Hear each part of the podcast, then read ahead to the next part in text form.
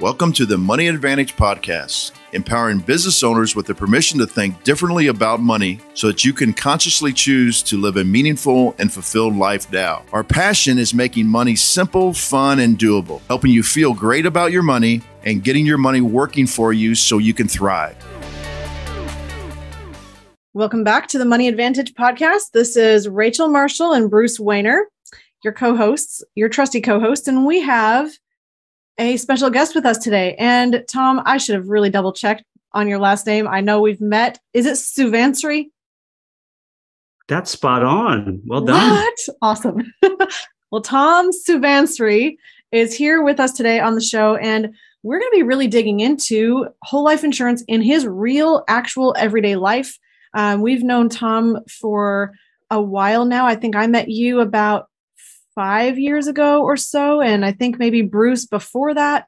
Um, Tom, I know you are working in the industry, but you are also very like minded as we are in terms of using a product that we promote. It's not just about saying, oh, hey, it's good for everybody else. We're saying, hey, this is actually good for us. So good that we are doing it, in fact, and loving the results in our life. And so, um, Tom, I'm really excited to talk with you about this 19 year journey that you have been on so far and what fruit it's produced in your life in terms of having your whole life sh- insurance policies and seeing what's happening with them and what you're doing now and what you're looking forward to in the future. So, um, thank you for joining us on this on the show today.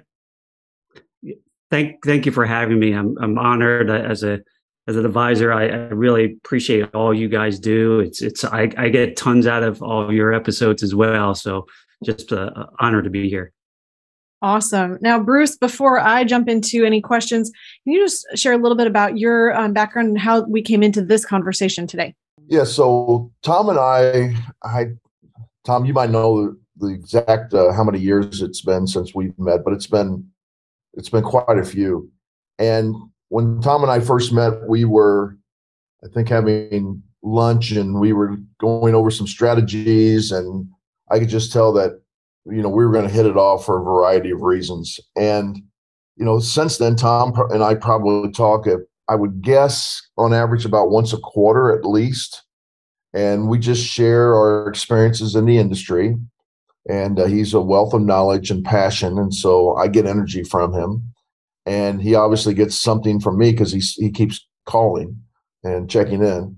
And then uh, he has his own podcast and so we see each other or i was on the podcast and then we also see each other at events and so we stay in touch and uh, you know it's, it's just it, talking about how you know the one of our biggest episodes is when john moriarty came on and talked about how he uses his whole life policies and i think i it just hit me one day and i'm like tom's policies are very well seasoned so why don't we have somebody else besides me talk about you know the policies over and over and over. So that's that's why I I really want to have Tom on the show. I love you use that word seasoned. I love looking at an experience where somebody has been doing this for a while and really seen the fruit and the results. We talk so much about what you can have if you get started. And now instead of just hearing about the potential for the future, we're going to really show you in actuality what that can look like. So Tom, again, welcome to the show. Can you go ahead and give us just a little bit of background from you? How did you, um, it doesn't necessarily have to be about the industry yet, but can you just share how did you get interested in using whole life in the first place? Yeah, it's it's crazy to even talk think about. It was nearly 20 years ago when I when I got my first policy, and it's before we had kids.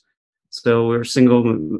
I was uh, actually not even we were just about to get married and we, we thought this might be a good time to, to look into it. And we just had a neighbor introduce us to the concept, mm-hmm. right, of getting some, some, uh, permanent policies in place. And obviously we just had our group policies from work and which a lot of people obviously start with and assume that that's enough.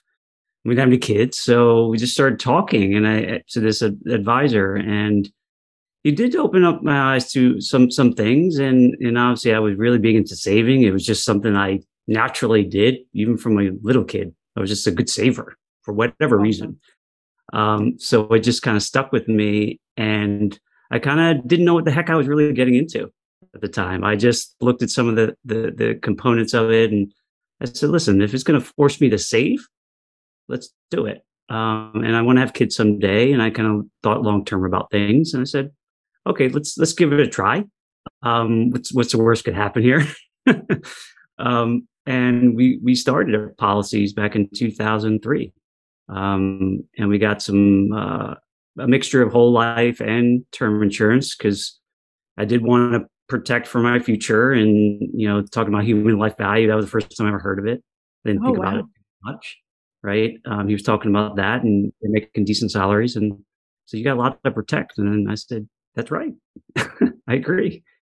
And so that's kind of why we started. And I didn't, that's how we, and we started saving. I didn't really think twice about it and kind of put it away for a while. That's fascinating because I know you're in the infinite banking space now. And were you aware of the infinite banking concept at the time, or was it really just about this idea of I'm saving. This is a good tool for saving, and it's going to do something for my future. Was that kind of the the main goal that you were wanting to accomplish? Yeah, the, the concept of uh, infinite banking wasn't even talked about. There was nothing about you know you talk about PUA, anything around it. It was just a long term savings vehicle that protects you from you know these bad things that could happen. Mm. Um, so nothing around it, not even the concept of how to leverage it if you wanted to in, in the second spot. None of that was discussed. So in terms of what kind of policies you got then, you said there was a term, a mix of some term and whole life insurance. You were in this saving component, the saving goal. How did you land on whole life insurance? And then what kind of whole life was it? Yeah, so it was uh, at the time I had my my head father had gotten some and he had universal life. He said, do not do that again. Don't ever touch those things. Basically uh, imploded. Mm, um, I'm sorry so, to hear that. Yeah, it just uh, you know one of those those sad stories, and uh, but you know that was something that stuck with me, and mm. and so we we got into talking around just a permanent whole life policy, right, from a mutual insurance company, which I didn't understand what that meant at the time. Mm. Um, but so at least that that was a really good part of it. But it was just plain whole life, right? Paid up at 65. That was what uh, we got. And um, you know, my first policy, I think it was death benefit was like a million dollars. And I got some supplemental term insurance on top of it that I've slowly converted over the years, mm. which we can get into. But uh, and I got on my wife too. She was working, so we you know, we kind of just made it proportional to our incomes at the time and protecting each other. And I said, I'm not sure what will happen to either of us, so let's protect both of us. And that's kind of what we did. So savings and protection. So, so Tom, yeah. So Tom, one of the things um, you brought, you bring up a very interesting thing about universal life because I I tell people all the time there was a there's a progression of how uh, insurance actually came into the human population. And the first part was really a variation of whole life where um, co-ops or, or villages just decided to you know pool their resources together in case somebody died they would help the family. And that's exactly what whole life does. And then later on they had one year renewable term that came about. But then when one year new renewable term came about, every year the um, the term cost was going up, which is fine because it was really cheap at the beginning. But then right when you start getting closer to mortality, the cost just did the reverse pyramid, and all of a sudden, what the insurance companies were finding out is that people were dropping those policies, and so then they they took on a more of where they they put the terms in it um, so that they went 10 year terms, 15 years, 20, so that they spread out the cost of, of life insurance. And people were more likely to keep it then. Then they came about with the interest rates, which we're going through right now, increasing. Um, they came up with universal life. And universal life was an interest rate driven. The problem with universal life, as your father found out, is they said, oh, you just need to minimally fund it and you'll be fine because the interest rates will always be high. And the reason I'm bringing this up is because a lot of people think that universal life uh, is the, a way that the insurance in- industry is actually scamming people. And the truth of the matter is, is that most of the people that are selling it just don't understand the, the mechanics of it. So they tell you, look, it's really easy. Just put in this minimum amount. It's going to grow later on. You're never going to have a problem. If you do it properly, if you maximum fund it, there's less likely to have problems. And then, and then because those blew up, guess what happened? Then the industry said, well, the problem is we need to get into variable universal life. And that's where the stock market was taking off. And then the final iteration of all this is index universal life, which they said, oh, well, when the stock market plummets and you lost all your money in variable universal life, you can't do that in index universal life. But in order to do that, what we have to do is we have to actually be able to change the fees in there because we have to buy options to protect the insurance company. The reason I bring up all that is because the one thing that really hasn't changed that whole time is whole life. And the reason it hasn't changed is because it is of conservative nature. It is a savings program.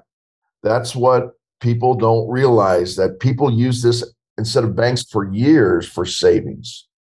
And it wasn't until the banks, the interest rates at the banks actually took off that a lot of people started just storing money in the banks. So that's interesting that you came at this from a savings component even though you also needed to have the protection for your family. And I tell this, and you you know that my wife and I don't have any children either. And the time you had, you didn't have any children. This is not about the death benefit, although the death benefit is really nice to to actually make yourself productive in life when you have something to protect.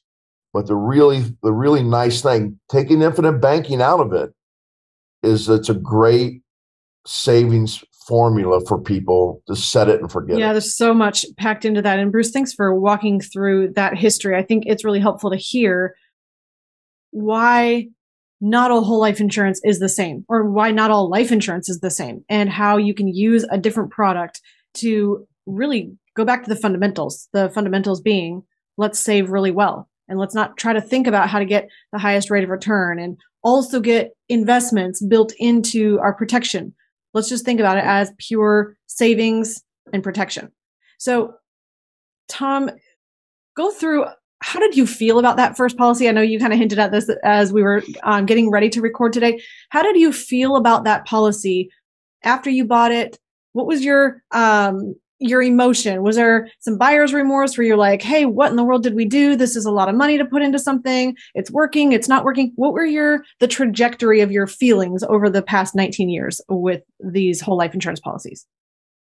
Yeah, at the time, because I was uh, you know, and I I think things through pretty deeply, and it took me a little while to even get to there, to accept and and and get a policy. And I did initially as I got into the first year to uh, when there was no cash, I saw that there was nothing, and I it, it did sort of strike me as am I did I do the right thing? I was mm. a little concerned um, at the time. Certainly, we it was 2003, so you know we had the 2001 correction, so that was a little bit of an impetus to sort of say, should I be putting my money there in a in a risky environment like that? And so um, I wasn't sure. I was still suspicious about it early on, but you know, the protection arm, especially when we were thinking about having a family, really stuck with me. And I said, you know, if this thing does what it says it's going to do, in, or at least remotely do on the illustration, we'll be in pretty good shape, right, for a portion of our assets. So I, I kind of was, always had to remind myself of the long term of it. Mm. And um, and so, but early on, it was a little bit uh, I was suspicious. I wasn't sure. Yeah, well, you still stuck with it though. I mean, that's the thing. You didn't say, "I'm so suspicious that I'm not going to get in." I mean, some people do that, right? They're they're like, "Well, I've heard it's not good. I'm not even going to consider it." And then you you said, "Okay, well, I'm going to jump over that hurdle and first I'm going to start this policy." And now it's still looking like it's not doing much for me in these early years right away. I'm not really sure this is a good idea, but you stuck with it and something made you stick with it. How how do you feel about your policies right now? It's so funny. I, I was kind of joking with my wife about because I, like every time I get an, a, an annual sort of uh, statement come through saying your premium is is due, you know, some people think of it like a bill, I, I tell you, I, I give it a hug because I know what it's done for us and our families.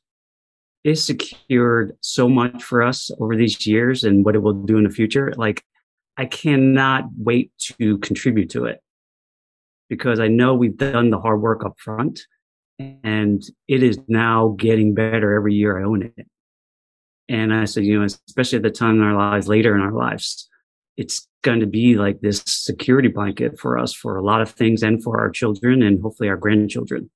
And so I'm looking at it that way. And I just, you know, I get sometimes a little uh, emotional when I think about it like that because, you know, obviously I'm trying to share with my kids and, you know, getting them to learn it as they get older. And it's just a powerful tool and you can get so wrapped up in just the life insurance as a product.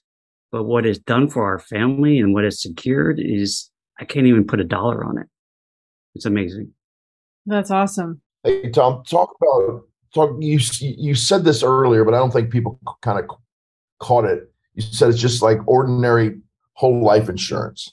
So if you could if you could expound on that, and then also what I uh, also talk about, you know, the kind of the crossover point that you found in the ordinary whole life insurance, because what people don't realize it's it's really close to an IBC type structure.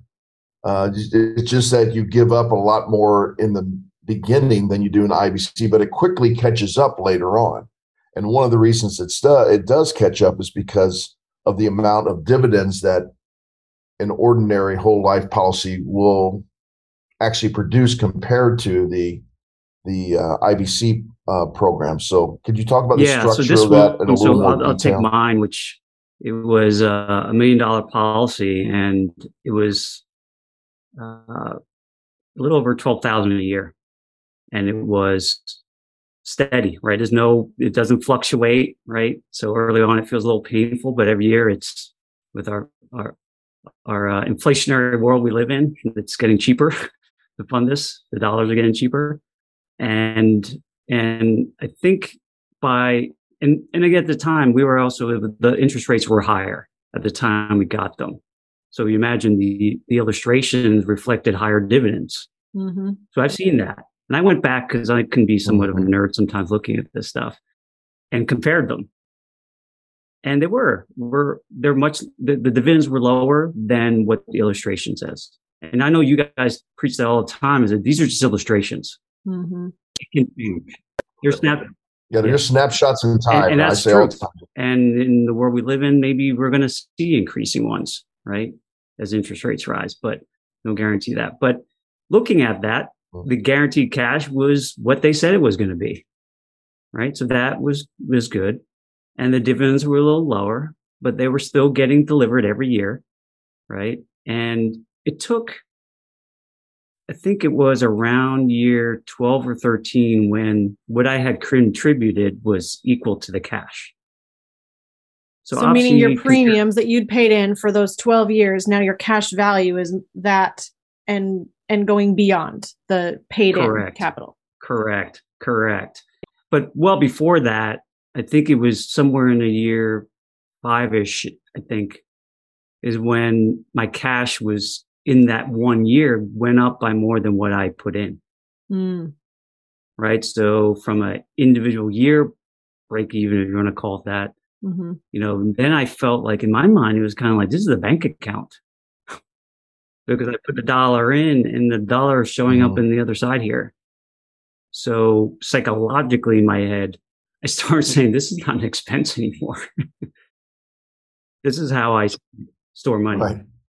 So, Tom, it's what we would refer to like yes. a, an all, all base, base policy. Sorry, yeah, yeah. And then you, and then the term you didn't have a term rider, Correct. you had a standalone term Correct. policy. Yes. Right. Yeah. I just want to make sure the listeners kind of understood this. Um, and then you've also gone through two two um, mortality changes and a 7702 so we we have to understand that the industry continues to change.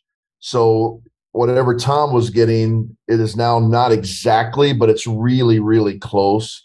And and when you get down into the minutia, that's really dangerous a lot of times. So I tell people because we don't even know where the industry is going to go into the future and where the mortality tables are going to go and where the interest rates are going to go, so on and so forth. But the one thing we do know, as Tom said, the guaranteed cash, we do know that the insurance companies will be in that position. And then from their track record, you know, every every company that you represent and we represent has been around for at least 117 years and have never missed you know a a dividend payout. They may not have hit the one on the illustration and frankly sometimes they're a lot higher than the ones on the illustrations. So you need to understand how dividends work but you, you yeah, can't actually, get Bruce, hung up on i want to add on to that real quick with the so I, illustration okay, so idea just because i think it can be so easy when you're getting started to say all right I like this uh, this life insurance idea, but now I got to understand exactly what's happening. I have to have the exact right design, the exact right policy, and you're looking at okay, well, which one shows a little bit higher dividend rate? Which one shows a little bit higher on the non-guaranteed cash value? Which illustration is better? That's really what it all boils down to. Which illustration is better today and in the future? The problem with all of that is that as Tom was saying, his experience in real life was different than the illustration. So the illustration is not the main thing. Don't make your decision based on comparing every single line item in an illustration and thinking the finer you look at all the tiny details, the better decision you'll make. That's not true. Instead, zoom back out from the whole thing. Don't get lost in the weeds and really zoom out and recognize that this is a product that is going to grow and benefit you long term. And that's what the what we would really like to highlight. No, that's Bruce, great. I, I just wanted to articulate that. You can come back to where. No, that, no, that's that's awesome. Our, you know, our, our friend James Neathery, I, I mm-hmm. quote him all the time. If you understand the concepts, the details don't matter, and if you don't understand the concept concepts, the details don't matter. So the details never matter.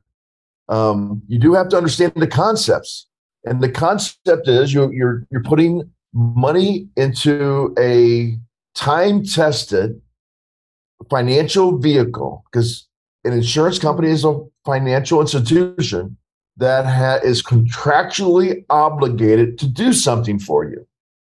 And you can't really get that in any other financial institution that has the same uh, other qualities of it, which is a death benefit, you know, guaranteed uh, growth on one side you know, some people could say, well, a banking institution, no, because a bank can change their interest rates at benefit. any time. Um, mm-hmm. So, and there's no death benefit. So, Tom, let's let's now go to the next iteration where you yeah. added some policies. So I ended up adding a policy a few years later because our incomes had grown a bit.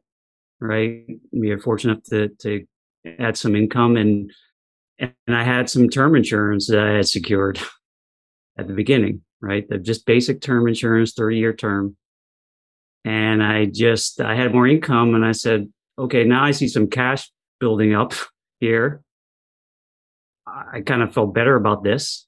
I was still a little leery about the market and anywhere else to save and banks weren't doing much. So we started another policy, uh, for both my wife and I and we added, we took a little chunk off of our term insurance and converted it over at that time, um, and got our second policies. Um, at, at, the time, my wife was like, "What are we doing?" uh, she wasn't quite sure, but she did trust me. Um, but I said, "This is the the building block of kind of our savings, right?" So I just kind of felt it was a good sort of uh, next step for us as we and we had, had kids at that time. So I want to secure more permanent death benefit.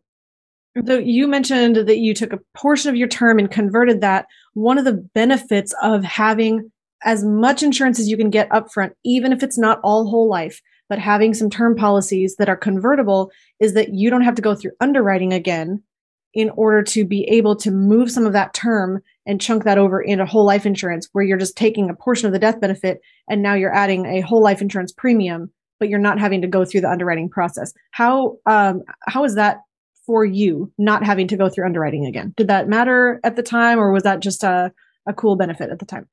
It was a cool benefit. I think it, we were thankfully healthy at the time, so I, I still think it would be good. But you know, we know as as you know, that the sun rises and falls. Like I don't know what tomorrow will bring. So I always was leery about that. I wanted to reduce risk. So that was a good benefit.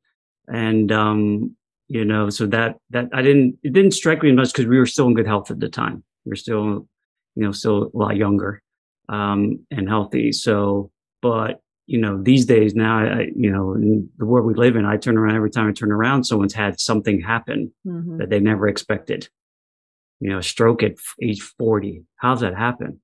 Right. For, for young, healthy people. And, and so I, I just, it, it, it really strikes me these days because, you know, of the lack of guarantees of what tomorrow brings. Mm-hmm. So, um, how do we secure as much as we can today and bring certainty into people's lives? So, mm, so good. at the time, no, I appreciate it more, more than ever. Um, and I still have a bunch of term that I plan to convert down the road here at that you know, great health. So then what was your, go ahead, Bruce. And Tom, how was, oh, I'm sorry. What was the what was the design on on that? Were you able with the company to change the design? At, at that time, I still had still never heard about IBC, Nelson Nash, or anything related to that. So my only in uh, view was the base policy. Right. This that was it you know so this, this one's now now it's at that's starting to hum now pretty well you know it's taken some time too similar to the first one um, but you know they're a, a, you know turning off decent amounts of dividends yeah so it was all base it is i i i'm sorry rachel uh, it, it, i always find it interesting i have i get the same reaction with my policies um and even though they weren't all base although I did just recently do one all based on my wife because we were trying to boost up the guaranteed death benefit. And I have a feeling that the interest rates are going to take off and stay there for sustained time. So I think the dividends are going to perform better. That's just my opinion. But I have historical perspective being in the industry in the 80s when it, it happened. And, you know, I didn't, I was willing to give up that liquidity so I knew what I was doing because I do this every day to give up the liquidity. But it is really fun when you do make a payment, whether it be a monthly or an annual payment into your policies, and you see that immediate growth. It's it's it's kind of like fun. It's like I tell people, it's like an ATM. You're like making a money machine when that happens. And uh, you know, a lot of people think it's boring, but I think it's neat. I I get excited when I look at my uh, personal information report after I make the payment because it takes about two weeks for it to actually process. And watching that cash value then leap up. It it's, is. I, am uh, telling you, it's I, very satisfying. For those early years policies, I mean, today, you know, I, I, I come over and I show the paper to my wife and I get all giddy about it. And she said, we put $1, I created over two and I didn't have to take any risk on it. Mm-hmm. Right. Yeah. I said, where did where where does this ever happen in? Right, I've been living in another world. Right. You tell people that, and there's like, how did that mm-hmm. happen? Mm. Well, you know, you gotta learn it. well, it's really. I think it comes down to this.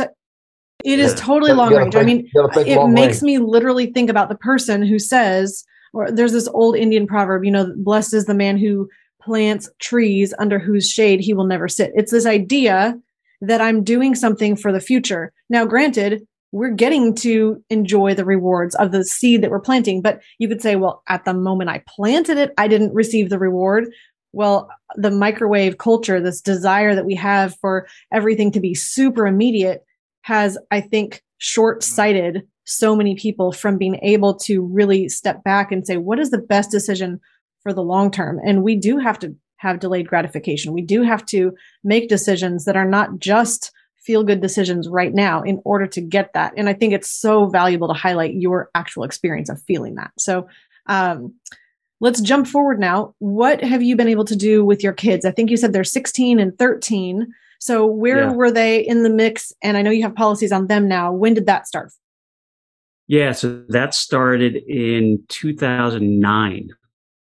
So that though they were our, I guess, fifth and sixth policies we put on the books, right? So we got smaller policies for them. I think their death benefit was like five hundred thousand uh, at the time, and we just started because we we said this savings for us, well, why not save for them? Right. There could be some for college and, and they could use and protect them. So we just, I just kind of got onto a rhythm of it. I felt better with it each year. Um, so we started them and, you know, we've been funding theirs and theirs are finally getting to uh, be a little bit more efficient now where every dollar goes in, it's going up by more than what I put in. Mm-hmm. And uh, we'll have some options down the road to for them to maybe utilize that for, for school or business or whatever the heck they want. Um, and then maybe I said maybe I have to talk to them, make sure they're responsible enough and, and that they can own it mm-hmm. down the mm-hmm. road, right? And I've shown this to them, and I, I could share a little fun story with what how we use it today down yes. the road. Here. Yeah, please do. Like um, to help illustrate because I I think when we think about IBC, I know we didn't get to it yet, but it the one thing I love about it, it helps to, in my mind, help teach basic principles about finance and how to manage money. And so I've used it to help sort of share this with my kids. So the cash value they've gotten in there, I have borrowed against it. And I showed them this. I showed specifically on in their lives. They know it. And we have used it for investments that have created enough income. It pays their premium for them every year. Awesome. So it goes right back in and pays on the note. And so it's continued to just fund this thing on its own through the use of an asset that we invest in. And, and we know, we know the business owner, we know what's going on. And so they get to see the cycle of this and how money can be, you know, um, multiplied in ways and used in multiple spots and controlling the debt. And so it's a fun exercise because they're like, I totally get it. And they're like, this is amazing. And I said, you know, that to me is well worth getting the policy started. that I got to be able to share the direct experience with them so they can see what's possible, right, in this infinite world. So it's, it's just a joy. I can't, I like, I look forward to sharing with them every time we, we review it together. So we started doing that these past few years. Well, it's really exciting to walk beside your kids. Sorry, Bruce, for the That's delay. I know we keep talking over each other. You go ahead. That's right. Um, that's why real estate people really get into the infinite banking concept because Kiyosaki is always talking about, you know, buying assets that produce cash flow. And it doesn't always have to be real estate, but obviously Kiyosaki is a real estate person. But what I'm disappointed in in the real estate professionals um, is that they have they believe they have to have their money, you know, deployed it right away all the time instead of building up and looking for the right opportunity instead of any opportunity. And we're seeing that in our economy right now with I won't get into it and I probably have to have disclosure here about SPACs and private e- equity. And we're not suggesting you get into these things, but whenever you have too much money in the system like we do now, what ends up happening is those people, my dad used to say it's like that money's burning a hole in your pocket you know and so what mm-hmm. you do is you just spend it on something because you feel like you have to spend it on something there at that time and you end up making not as good of investment choices as possible for that asset and so if people step back and think long range um, even real estate professionals build up some cash look for that perfect scenario which i believe is going to be harder to find right now mm-hmm um, in our environment, but thinking long range. And that's what you're teaching your kids to do when you're showing them how an asset can come back and then make the make the payments. Which we have a lot of people that are buying assets using leveraging their policies to actually have another form of passive income so that they can do what they love to do. So I think this is a, would be a good segment to talk about you know your transformation yeah. getting a lot into of it the started because to Rachel you mentioned like it, it I kind of just assume these things come to you at the right time right because I I still remember this was I think it was 2015 when I came across IBC. I started reading um, things are in, in the prosperity economics movement. Mm-hmm. Butler and I started read. I, I, read the book "Becoming Your Own Banker" by Nelson Nash, and I had to read it like literally three times in a row. I said, "What is this? like I've never, and I just stayed up at night. I just couldn't, I couldn't go to sleep, frankly. I said, this is, and the minute there was this initial reaction at the time, I was like, oh my God, I've been doing it all wrong. like all this time and regret. And obviously I've overcome that these days. And I said, now I appreciate what, where it started much more. Um, but I started seeing the, the sort of possibilities around it. And at the same time, I was looking into real estate and, and learning about other ways to invest. So it kind of came together almost, almost at the same time. And I started, I started policies with IBC, like IBC in mind. Um, that was back in, look at my notes. It was back in 2017. You know, Tom, More. it's funny because I hear you say that you looked as soon as you saw infinite banking, you looked back with a little bit of regret. And I can imagine that if I had been in your shoes, I probably would have felt the same. I mean, I can identify with what you're saying. But from my position, looking back and hearing your story, I'm thinking, but you were a genius to have started when you did, even though it may not have been perfect. If you had not started at all, and then you were introduced to infinite banking and you got started with your very first policy in 2017, only five years ago, you would be saying, Why didn't I start sooner? And right. what I'm hearing is, How cool was it that you had the vision to begin, even though you're looking back and saying, Well, it wasn't a perfect way of doing things, you still had tremendous assets already under your belt and this system for saving that you had already begun. You didn't have to start all of that.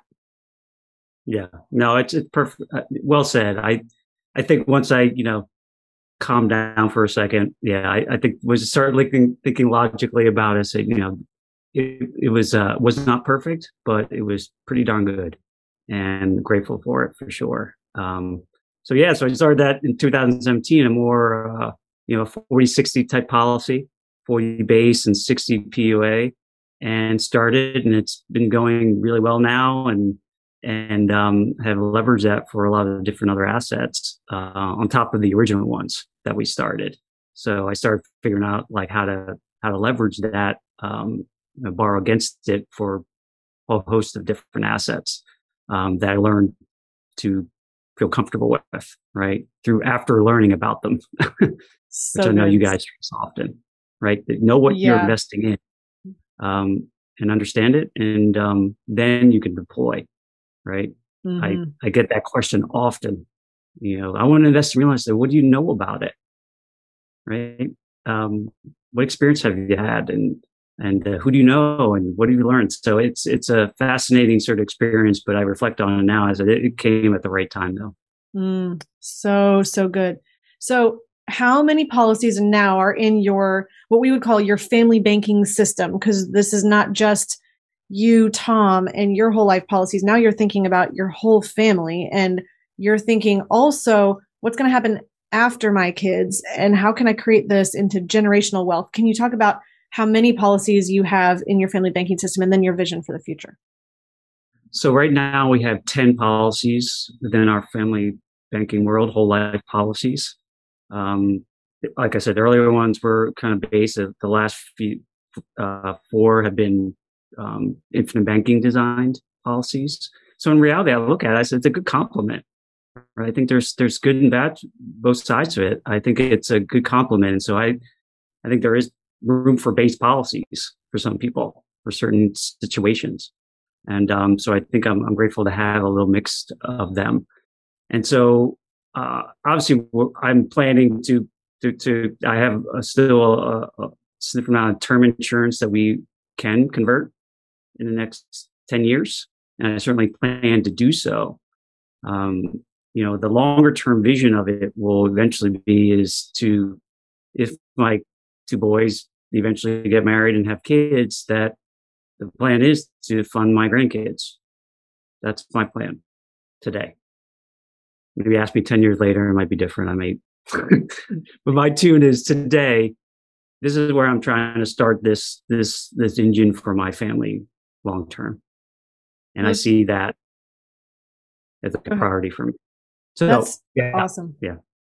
Well, there's two so, things I'd love to point out. One is that you're walking with your kids in this. I think there can be always this challenge of figuring out okay i've learned this thing. I now want to impart to you. I have some form of wisdom some insight that i want to i want my children to be able to learn from the mistakes that i made and the lessons that i've been through and not have to go through all that learning themselves and start over from scratch and just go figure it out. I don't want that. But then how do you actually get them to learn the lesson and you know we all know preaching at your kid and telling them what to do is super successful, right? but if you pave the way and you model the path and you do the right thing, you can say, Follow me as I have done. You can say, Watch me. And then you can say, Hey, I'm going to put my arm around you and we're going to show you. We're not just going to tell you, This is a great idea for you to do, but I'm not going to do it for myself. You just have to go do it for yourself. They're not going to listen at all to that. But if they can see the fruit in your life and say, Wait a minute, that looks really cool and you take the time then to put your arm around them and say let me teach you what i've done let me show you the reason let me show you how you can do this as well that's powerful yeah i agree and it's it's one of those things that you know as parents and you know all we want for them right and i, I, I assume you would, would agree with this is to have that independence and control their lives mm-hmm. right and one aspect is is is their personal finances and I'm not, unfortunately, I will not be around here forever, right? Although I, I certainly would love that. Um, but that's not reality. And so I need them to carry forward, um, and give them as much a leg up as possible, but, you know, ensure them that they're going to be able to handle their futures and their lives and perpetuate this. So it's just funny because I, I started writing down stuff because they weren't listening to me all the time. I said, let me just write it down. And when they're ready, they'll read it. And I started writing down more and learning all the things and writing down anything that's impacted me in a positive way from different mentors, different books, resources, and just wrote it down. And someone said, why don't you just write a book around this? Mm. that's what I did. It, nice. it was more just to give them something that they could always have if I fell off the earth tomorrow. I didn't so, know you had a book. That's awesome. Have you published this? Yeah, just recently. Yeah, and it's it's called tell us about your book. Beyond the yeah, it's called Wealth Beyond the Numbers, and it was just you know things that I've learned that have impacted me that helped me um, live a more fulfilling life, to to have some more spirituality and relationships with family and friends, and and have just you know helped me build some wealth too at the same time. and so it just uh, really has helped me, and I'm just grateful for all the things I've come across and the people and it's just uh, you know amazing when you reflect on it. Um, and I can't wait for what's next.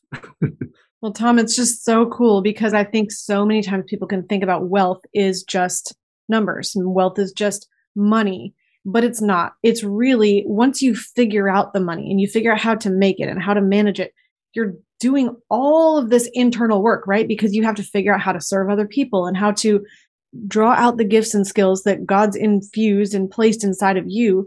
And you have to figure out how to delay gratification and do the right thing and put systems in place and figure out how to how to think for the future, not just for right now. And so you're doing all of this stuff that's making you grow in your character.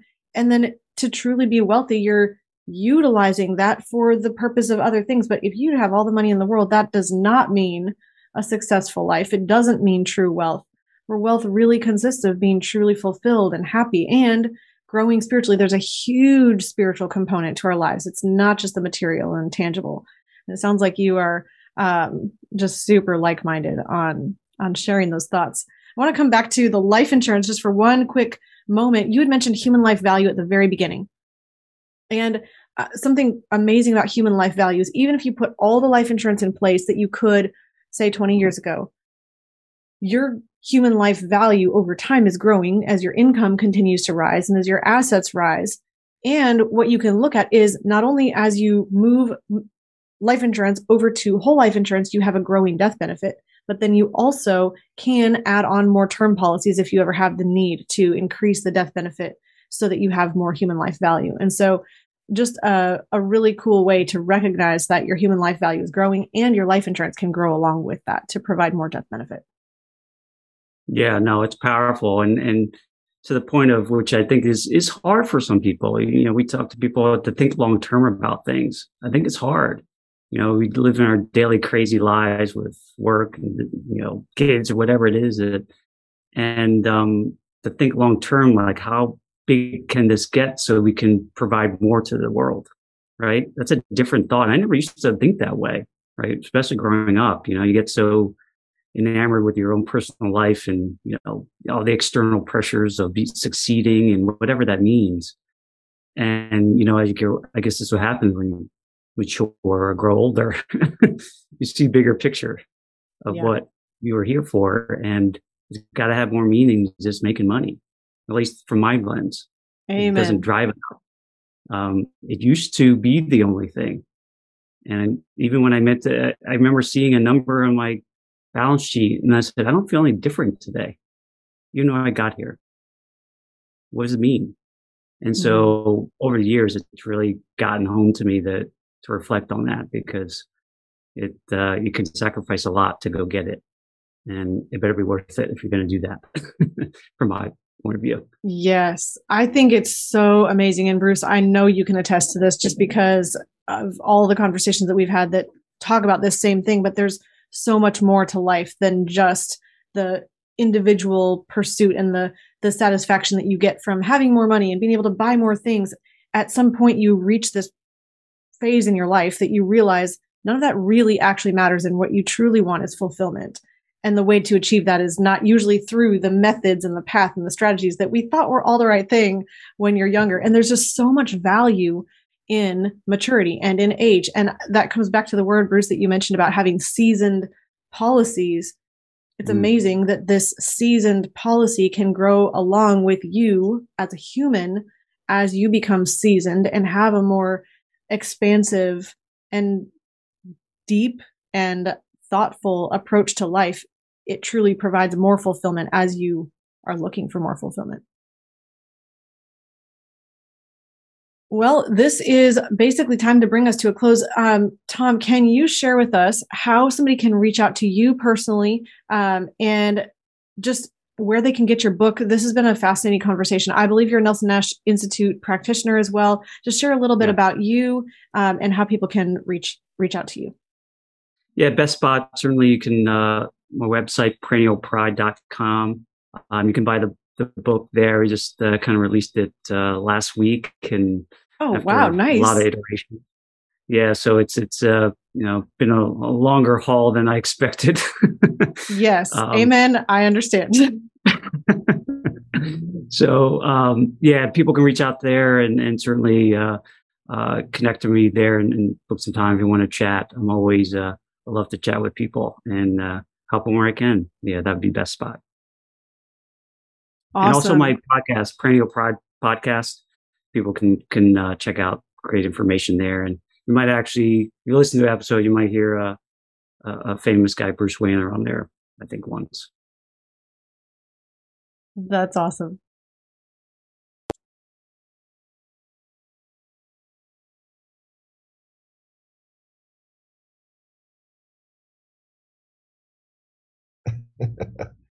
yeah, it was a lot of fun to do.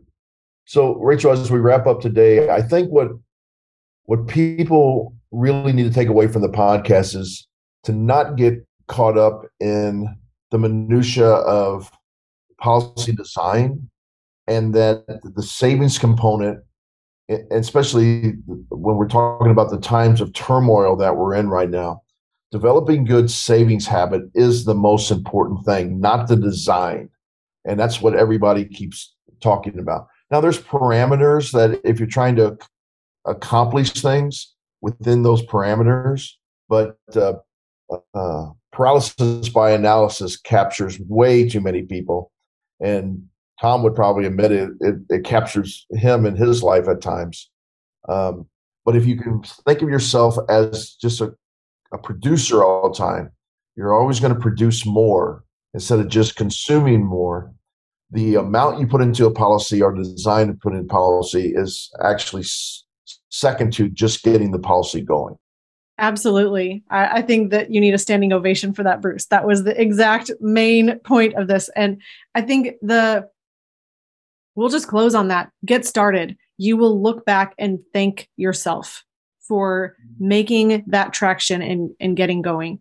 whole life insurance design doesn't matter as much illustrations don't matter as much just begin begin where you are take those steps forward and you will be so thankful that you did so we're going to close out today. If you are looking for somebody to really help you make these decisions, you can reach out to Tom. You can reach out to us at the Money Advantage. We'll help you walk through just really looking at your financial situation and saying, here's my goals. Here's what I have to work with. Here's the decisions I've made in the past. Here's what I want to accomplish in the future. How do I optimize this? How do I keep as much of the money that I'm making as possible? How do I grow it? How do I think long term? How do I stop just making quick reactionary decisions? And we can help you walk through all of that. And chances are the answer is probably going to be somewhere in the ballpark of getting started with where you are right now. So we will leave that today. Thank you for being with us. Please like the show. Please go ahead and click the like button wherever you're watching. You can also um, subscribe on YouTube. We are growing the the platform and the reach and the more subscribers the more possibility that other people who are looking for this valuable information to change their life will be able to find it so thank you for your help in being part of our tribe and part of our community thank you so much tom for just getting started 19 years ago and thank you for being here today to share that story well, thanks for having me. It was so much fun and uh, keep up all the great work. Awesome. Thank you all. And in closing, please remember success leaves clues. So model the successful few, not the crowd, and build a life and business you love. We'll see you next time. Discover the secret of how to earn a return on the same money in two places at the same time so that you can strengthen your investment returns we've created a free guide for you that explains the top three things every investor needs their privatized banking system to do. Go to themoneyadvantage.com slash banking, put in your name and primary email address, click the send my free guide button right now, and we'll see you on the inside. Thank you for listening to the Money Advantage podcast. Today's show notes and resources are available for you on themoneyadvantage.com. If you like this episode, make sure you subscribe and leave a review. If you have any questions or desire to speak with a qualified financial professional after listening to today's podcast, we encourage you to reach out to us at hello at themoneyadvantage.com or check us out at themoneyadvantage.com. The opinions and views expressed here are for informational purposes only. This material is educational in nature and should not be deemed as a solicitation of any specific product or service. All investments involve risk and a potential loss of principal. Kalos Capital Incorporated nor Kalos Management Incorporated offer tax or legal advice. Please consult with a tax advisor or attorney for advice regarding the impact on your portfolio. Securities offered through Kalos Capital Incorporated, member FINRA, SIPC, MSRB, and investment advisory services offered through Kalos Management Incorporated, and registered investment advisor both located at 11525 Parkwood Circle, Alpharetta, Georgia. E3 Consultants Group is not an affiliate or subsidiary of Kalos Capital Incorporated or Kalos Management Incorporated.